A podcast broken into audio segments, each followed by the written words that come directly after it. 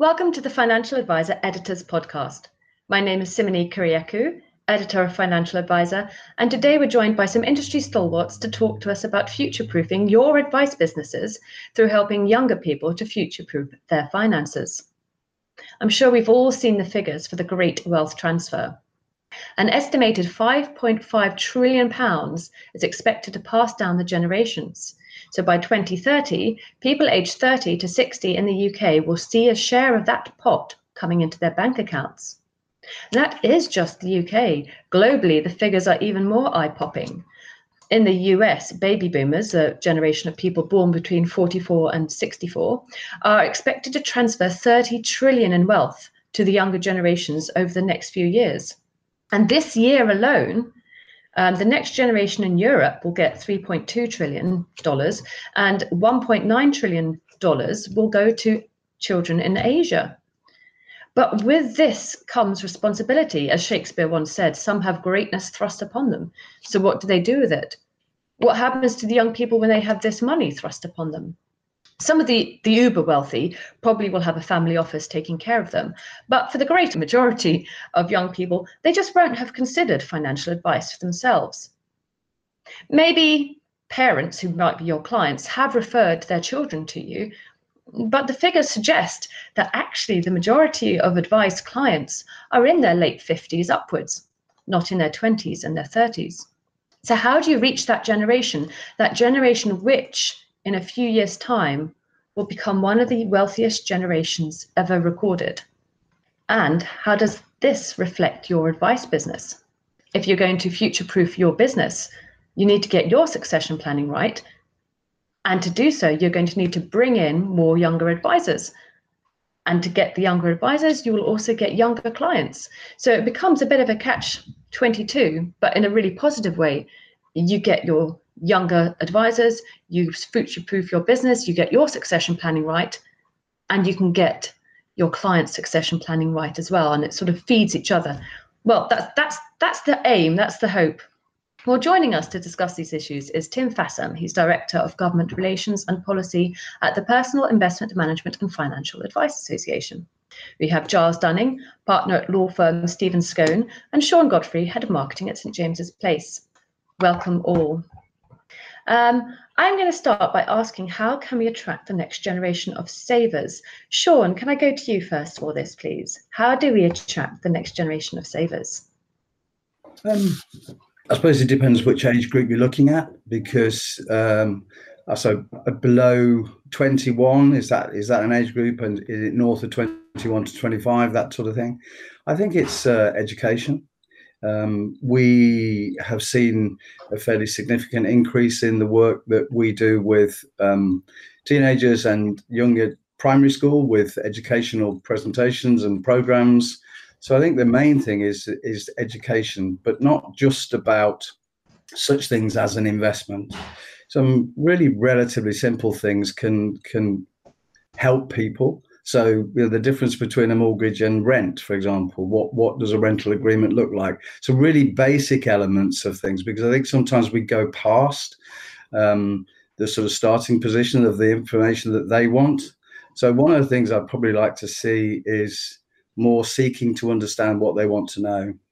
Mm. I think sometimes the older generation in financial planning, financial services, we can think it's a really good idea to tell younger people what they want, what they need to know, but actually, it wouldn't it be rather different to ask them what they want to know, and then yeah. we tell them. So, seek yeah. to understand is probably where I get. Absolutely, uh, Giles. I could see you nodding there, particularly when he said it's it's about getting them to tell us rather than getting us to tell them. Um, absolutely. I think the clearly the next generation of savers is also the next generation of clients, and I think they're going to want to do things on their own terms. So I think um, for advisors, I think it's important that they um, they look to foster relationships with younger savers and younger clients early, perhaps even before they, they get the money, because I know that there's a um, certainly a perception that it's hard to access financial advice before you've got the finance there to be advised upon. So perhaps more of a, um, a push to, to, to access younger people and particularly on their own terms. will um, will you know sow, sow the seed for future success for financial advisors. Hmm.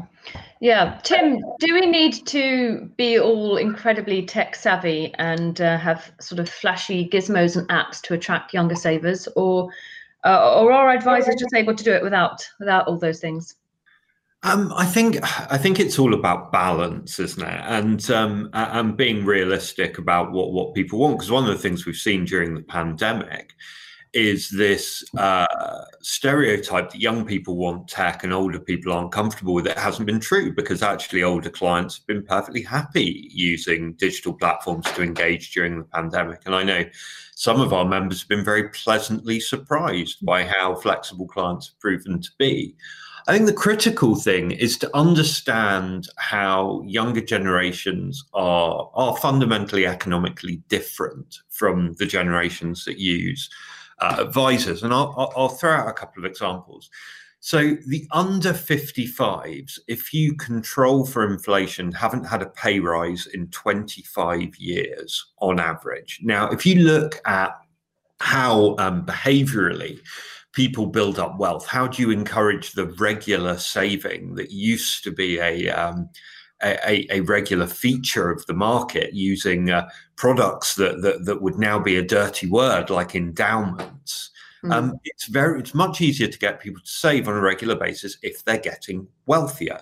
And um, you have schemes in the US, for example, like Save More Tomorrow, that say um, when you get a pay rise, you pre-commit to putting a proportion of that that away and you don't feel it you don't you don't reduce your standard of living at all and so this generation hasn't had the opportunity to save without making sacrifices um, mm. through through income. So you've got a very in- income stagnant group.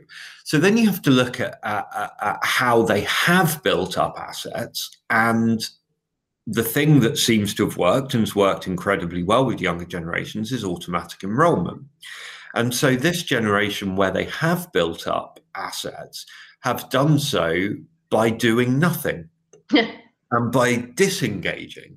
And so there's a real challenge mm. to overcome that and get them to understand um, the opportunities that engaging with, with wealth uh, presents because as all the research shows and there's research recent work from uh, from the international longevity center and royal london and others. Taking advice makes a significant difference to your long-term wealth. So these individuals are are losing out by not not taking advice. So so what can we do? What can we do to reach them? Well technology is certainly part of it. And i think what you'll find with younger generations is there won't be a tolerance for um, things that they see as wasteful. So um, where they they will not want to fill out the same form repeatedly, they will expect things to be relatively easy and straightforward. But if you look at what technology is good at and what technology is bad at, there, there's a, a um, AI expert that I, I, quote quite a lot called Kai-Fu Lee, who's a Chinese AI investor, and he talks a lot about how algorithms are fantastic for financial decisions, but they're terrible at empathy. Mm. And so, one of the critical factors of, of uh, for financial advice with this group and with technology in general is to focus on emotional intelligence and the social skills that we know good advisors are so so great at. Um, and that will be a critical critical part of it. Um, but also the and this will go to, I think, the conversation we'll have later. We've got to have a sector that reflects the diversity of the world that we live in. And that does mean attracting um, more young people into the sector. And I, uh, in a previous life, helped set up the Financial Services Skills Commission, which look is looking explicitly at how, how we do this into financial services more, more broadly but also that it has the wider diversity on sexuality, on race, uh, on gender, because that generation, I think, is increasingly intolerant of um, of what they see as um, as as a lack of diversity in the organisations they want to be a part of. So it's I, I, think there's a huge amount that the sector can do. There's real value for that group, but it does require a real, a real understanding of how they're different. Absolutely, and that sort of comes into the the value of advice is reaching out to all um, people of all social backgrounds and encouraging them to think and engage more with their money and to help them um, be educated on the value of money. It was very interesting what you said about uh, auto enrollment has made us savers by default. We're only saving because we're ignorant about it in, in some ways. If we knew more and understood more, perhaps we'd be more engaged. And I think Giles, you you also mentioned that education was key. Could you talk a little bit now about how we can educate younger people on the value of money and the value of advice? Yeah, absolutely. I think in terms of the value of money, I, I suppose it's really going through going through the basics with people, um, making sure that they have an understanding of the value of savings, how how difficult life can be if you get to retirement age and you haven't saved properly, that you haven't created a pension or something like that. And that's obviously why the auto enrolment scheme was brought in by the government because they could see that probably due to the lack of education, lack of the ability to save, because people haven't had pay rises at certain generations in real terms for some years, that they had to step in and always do it by default, as, as, as Tim has said. So I think fostering that education making people understand how important it is um, will, will, will, have a real impact. And in terms of, um, I suppose, uh, liaising with clients and um, educating clients, I'll just pick up on one of the points, again, I think that Tim made that being an advisor myself, um, the big threat as it's perceived by probably people of my generation, and I'm relatively young, late 30s, is AI coming in and doing all of our jobs for us.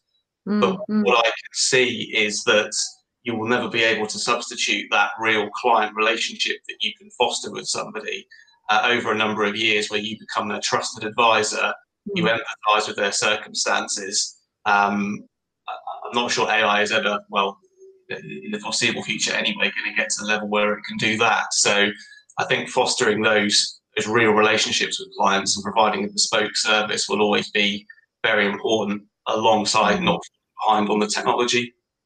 Yeah, absolutely. Um, and I think sort of educating clients and sort of uh, getting them involved more in um, financial education, financial knowledge, that helps because the more they know, the more they can pass on to their children.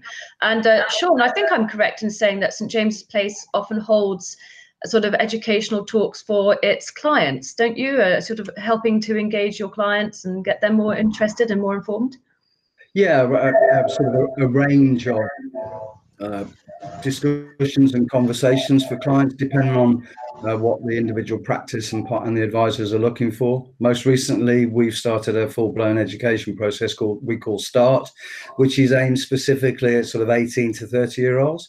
Um, and actually, it's delivered by uh, members of our St James's Place community who are aged between 18 to 30, mm. rather than um, me, for example, you know, north of 50, um, grey hair. So it, it, again, it's just about the, the, how you face off to individuals, not just about what you say. It's a similar thing, but it's just about um, regular, uh, wide-ranging conversations, not just about the value of money, but um, how to balance a budget. You know, it's quite mm. noticeable how many of our financial planners at the moment are being asked to get involved in I suppose the real basic level of cash flow forecasting that we talk about, you know, um, for longer term planning, but actually they're looking at people and helping today who are facing difficulties because they may be furloughed and you're you're having to get involved in some really basic levels of financial planning. And that's probably where we also need to think that we do offer a very wide range of services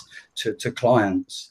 Um, not just about you know as Giles talks about which is you know the um, planning for a pension, which is terribly important. But if you're in your 20s and 30s, you know, having a proper conversation about what's going to happen to you now about rental incomes, getting a mortgage, how to save for the short term, medium, and longer term. So, yeah, it's um, it, it's a range of of, um, of work we do. I think one of the things that we just we've just launched a survey uh, with um, St James's Place, particularly with Eddie Grant um, mm-hmm. from Technical Connection and Boring Money, where we are trying to uh, uh, you know have a great debate around the value of advice. because I think that's really important to try and understand where the, the product or the service might deliver certain things, but it's the value of the advice. You know, Giles talks about AI, the value of that advice, being able to understand people's individual circumstances. And one of the things that um, we've identified is it's probably ranging between 10 and 30% better returns for those people that get qualified high quality advice as opposed to those that DIY. And and I think mm. that's a big benefit that we we as a profession, not just St David's Place, but we as a profession should should start uh, promoting because I think then it it shows what we can do for you, you know, uh, as an individual, and I think that's really key. What we can do for you. Mm. Can I stick with you, uh, you here because you've said that you're getting sort of a younger clients, and you know, just a few years ago, I used to fall into that bracket. So uh, it's with some internal angst that I talk now about younger people in their 30s. Um, but you're getting younger people to educate younger people. Uh, why is it so important um, for you as a business? Why is reaching the next generation of savers good for your long term business? Well, you, you talked about the transfer of, of wealth that's going to happen over the next few years. I um, I don't even understand what five and a half trillion actually looks like. It's a huge number. But if you are not connected to the next two or three generations, because lest we forget how many times do we see great grandparents still being alive, whereas many years ago that was not the case. So what we're trying to do with intergenerational wealth transfer is that actually start having probably mini family office conversations so, whereas what's happened in the past, you would talk to the parents and the grandparents, actually, there's some really serious uh, ha- things that are going to happen over the next 10 years, including death and transfer of money. Why would you not involve the younger generation in those conversations and convince the parents, perhaps, to change the habits of a lifetime to actually involve their children in their planning? So, some of it is about education of the parents to say, look, you really do need to help they are going to receive some fairly significant lumps of money. You need to help them understand that there are, you know, advice and help uh, and guidance around that. So why don't we involve them with the conversation? So you can talk to them as a group, but also actually don't forget to talk to them as individuals and and what's important to them. But go back to the point I said earlier: seek to understand what they want to know at the moment in time, um, and then involve them in the decision. Perhaps you look at long-term care, and that's a classic case of where the younger generations are encouraged to get involved, not not least because you know of, of um, helping arrive at the right decision for the for the individual as to how to how to plan for that. Mm, absolutely. And I think lockdown has also encouraged more younger people to start thinking long term about their finances because they've seen suddenly how important it is to make sure that their grandparents and great grandparents get the care that they deserve and to get the treatment and the and the protection they deserve. So uh, I know from speaking to a lot of younger people, I do a lot of schools work. Um, some of them have even been involved in the care process during lockdown um, helping their grandparents to the toilet, helping to clean them. And, you know, for a 15 year old suddenly seeing that that is, is something that might happen to them, it's kind of making them think about their future. So hopefully all these sort of educational things might make them think more long term about, you know, can I get enough money so that I can afford good home help, that sort of thing.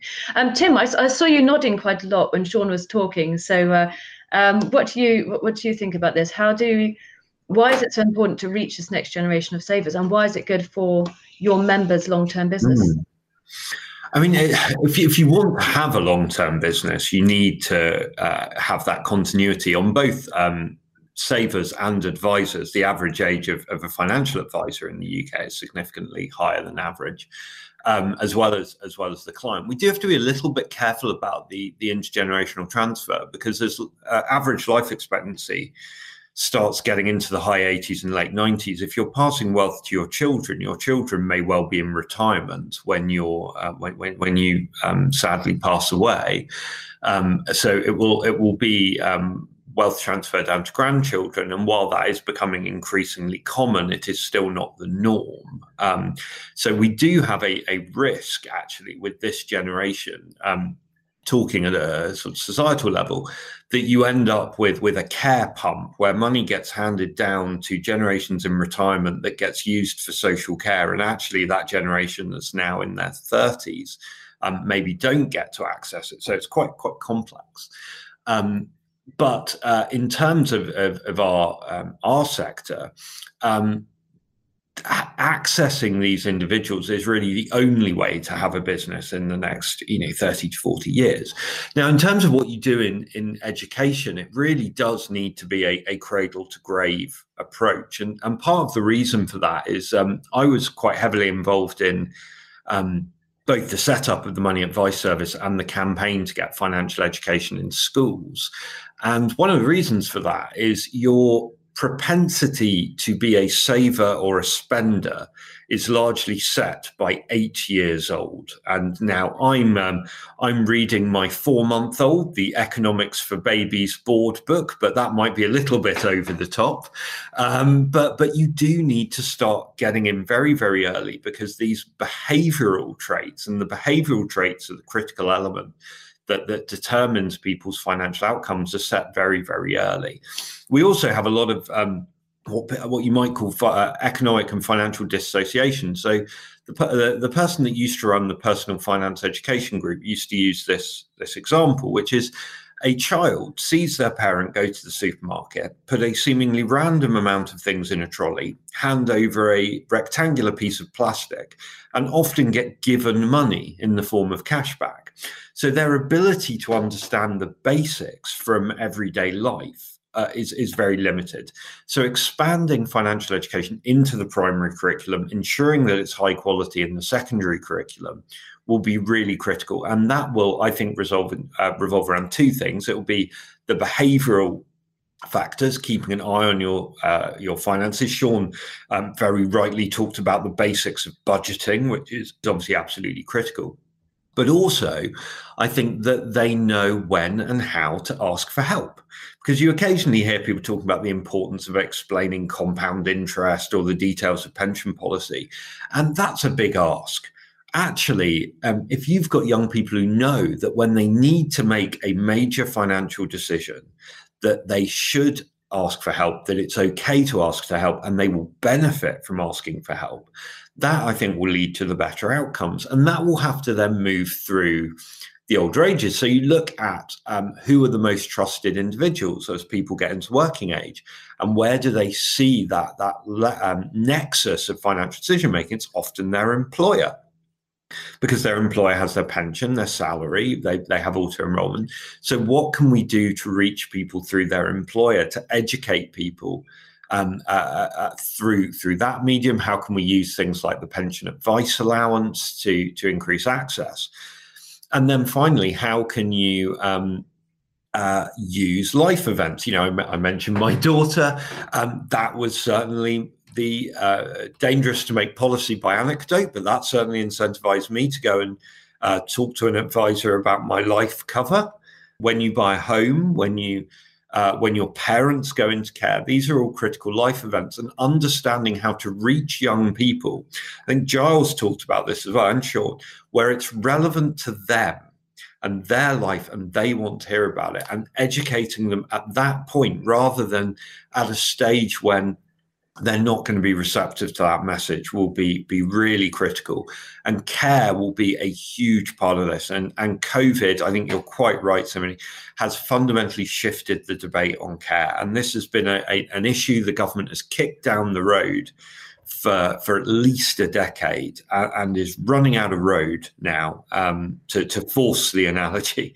Uh, and and when they make those decisions about long-term financing, um, that will be absolutely critical to the advice sector, and particularly engaging these younger generations. Absolutely, I was very interested to hear what you you were saying, and uh, you talked about um, you used the specific phrase "cradle to grave," which of course was the uh, NHS idea or conception to resurrection. Um, that's one of them. Um, our advisors now the National Wealth Service. Uh, Giles, I'll over to you.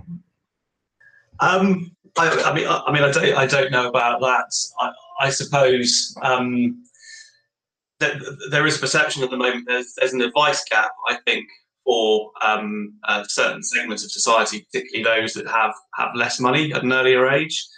And you do see in the press more and more um, written about the ability of younger people to be able to access good quality advice. So I would say that yes, I think there is an onus on the sector and the profession to be able to, in some way, provide that advice that is accessible to all generations, uh, regardless of their financial circumstances. Um, because you know everybody needs financial advice. I think that's clear from the conversation we've been having. Um, whether you're a high net worth individual or somebody that just needs to be saving for retirement or to be able to look after elderly parents. So um, I think it is important. And just picking up on a couple of things that Tim mentioned. I mean, I've got young children myself, and actually, you know, what they relate to isn't actually real money sometimes. I've got an eight year old son who talks more about V bucks online than he does about pounds, always hassling my wife to buy him those with her credit card. Um, and then also, I think people coming go through the higher education system, I think there's a dangerous point there where you become very accustomed to debt, almost dangerously so. Um, and before you even start your working life, you're in debt, and it's not a scary thing, I suppose. And um, yeah, I think there is a there, there's a big need for advice, and I and I suppose yes, it is the IFA sector that really does need to step in and, and be able to provide that to the next generation. So if we if we look at succession planning, then for we're, we're looking at um, getting young younger people to think about their finances. We're educating them, encouraging their parents or grandparents to think about bringing their youngsters into the advice process. That's really good succession planning for younger people's wealth. But how do we go about then using that um, as a lever to sort of succession proof the advice business. Because you know like you said someone who's in their 60s and 70s maybe wanting to retire will also want the firm to continue uh, even in even in the same name even in the same location. Um, so there's a, there's a, a growth aspect there as well to the firm isn't there sean? Yeah well one of the specific responsibilities i have at st james's place is uh, the marketing and engagement of the outside world for our academy um, which was supposed to this year take on 240 individuals, but um, it, it, stopped a little bit. But we will restart, um, and that's bringing you know new to financial planning uh, people into into the profession. Um, and the average age of that group of people is 33. Um, the uh, last year the uh, percentage of women in that group was 34%, which is very strong compared to the the, the norm in in our current profession. And I think that um, one of the things in terms of your succession planning that uh, I've always thought that um, if you have a financial planning practice, whatever type it is, it doesn't really matter. It's still offering financial planning advice.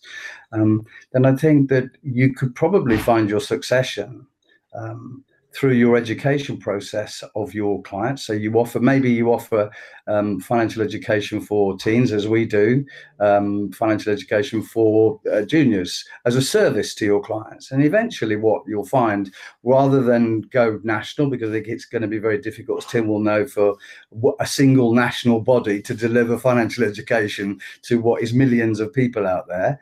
Um, but I think you can start doing that as a service. And then ultimately, what you might find is that some of your clients' children, and I say children as in you know uh, late twenties, early thirties, might mm-hmm. see um, the profession. And I think we we underestimate where we have moved over the years.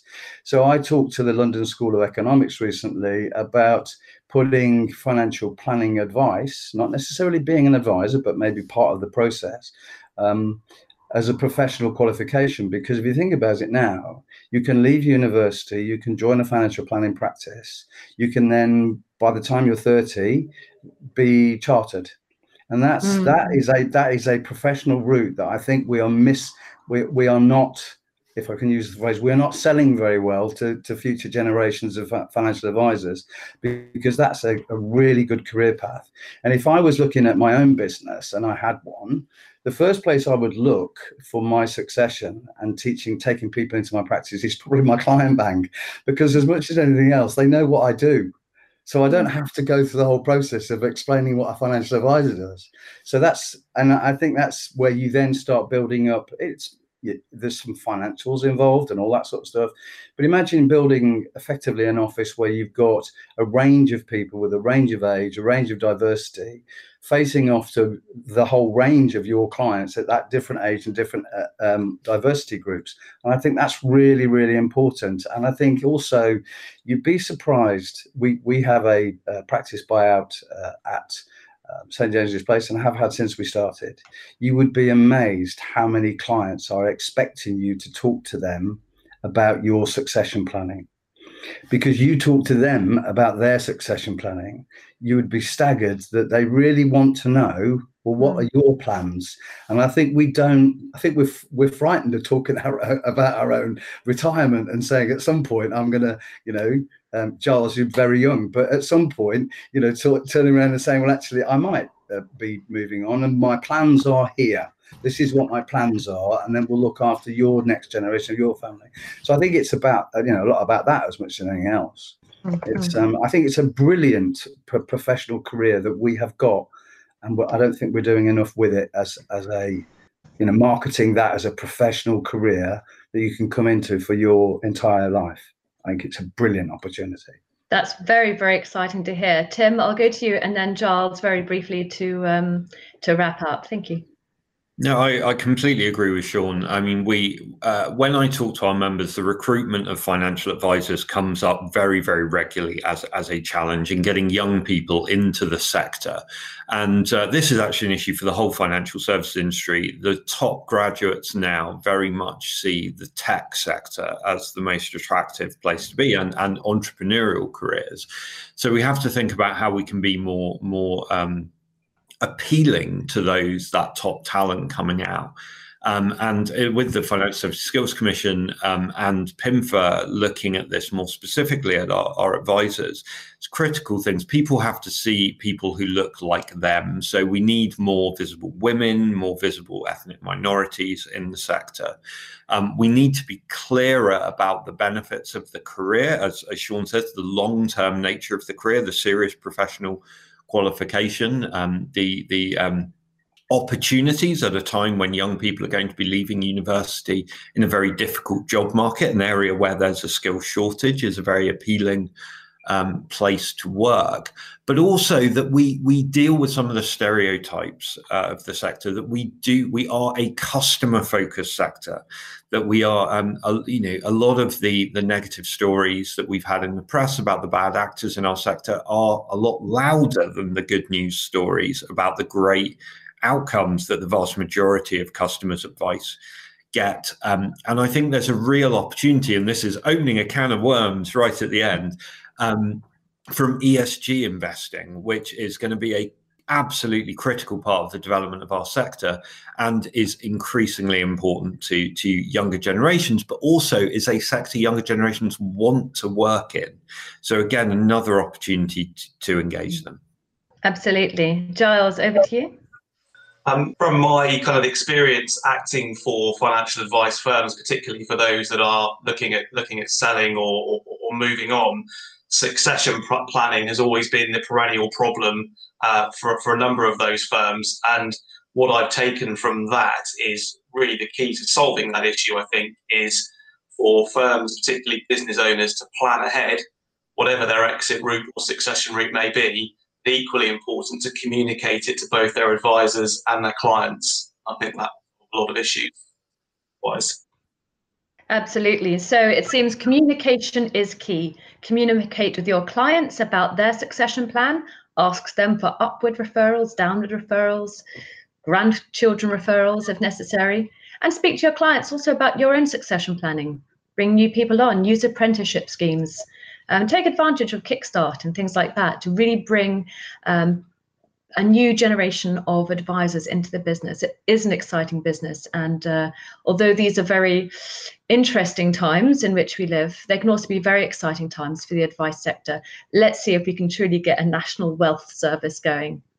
Well, thank you very much, Sean, Tim, and Giles, for your contributions today. And thank you for listening.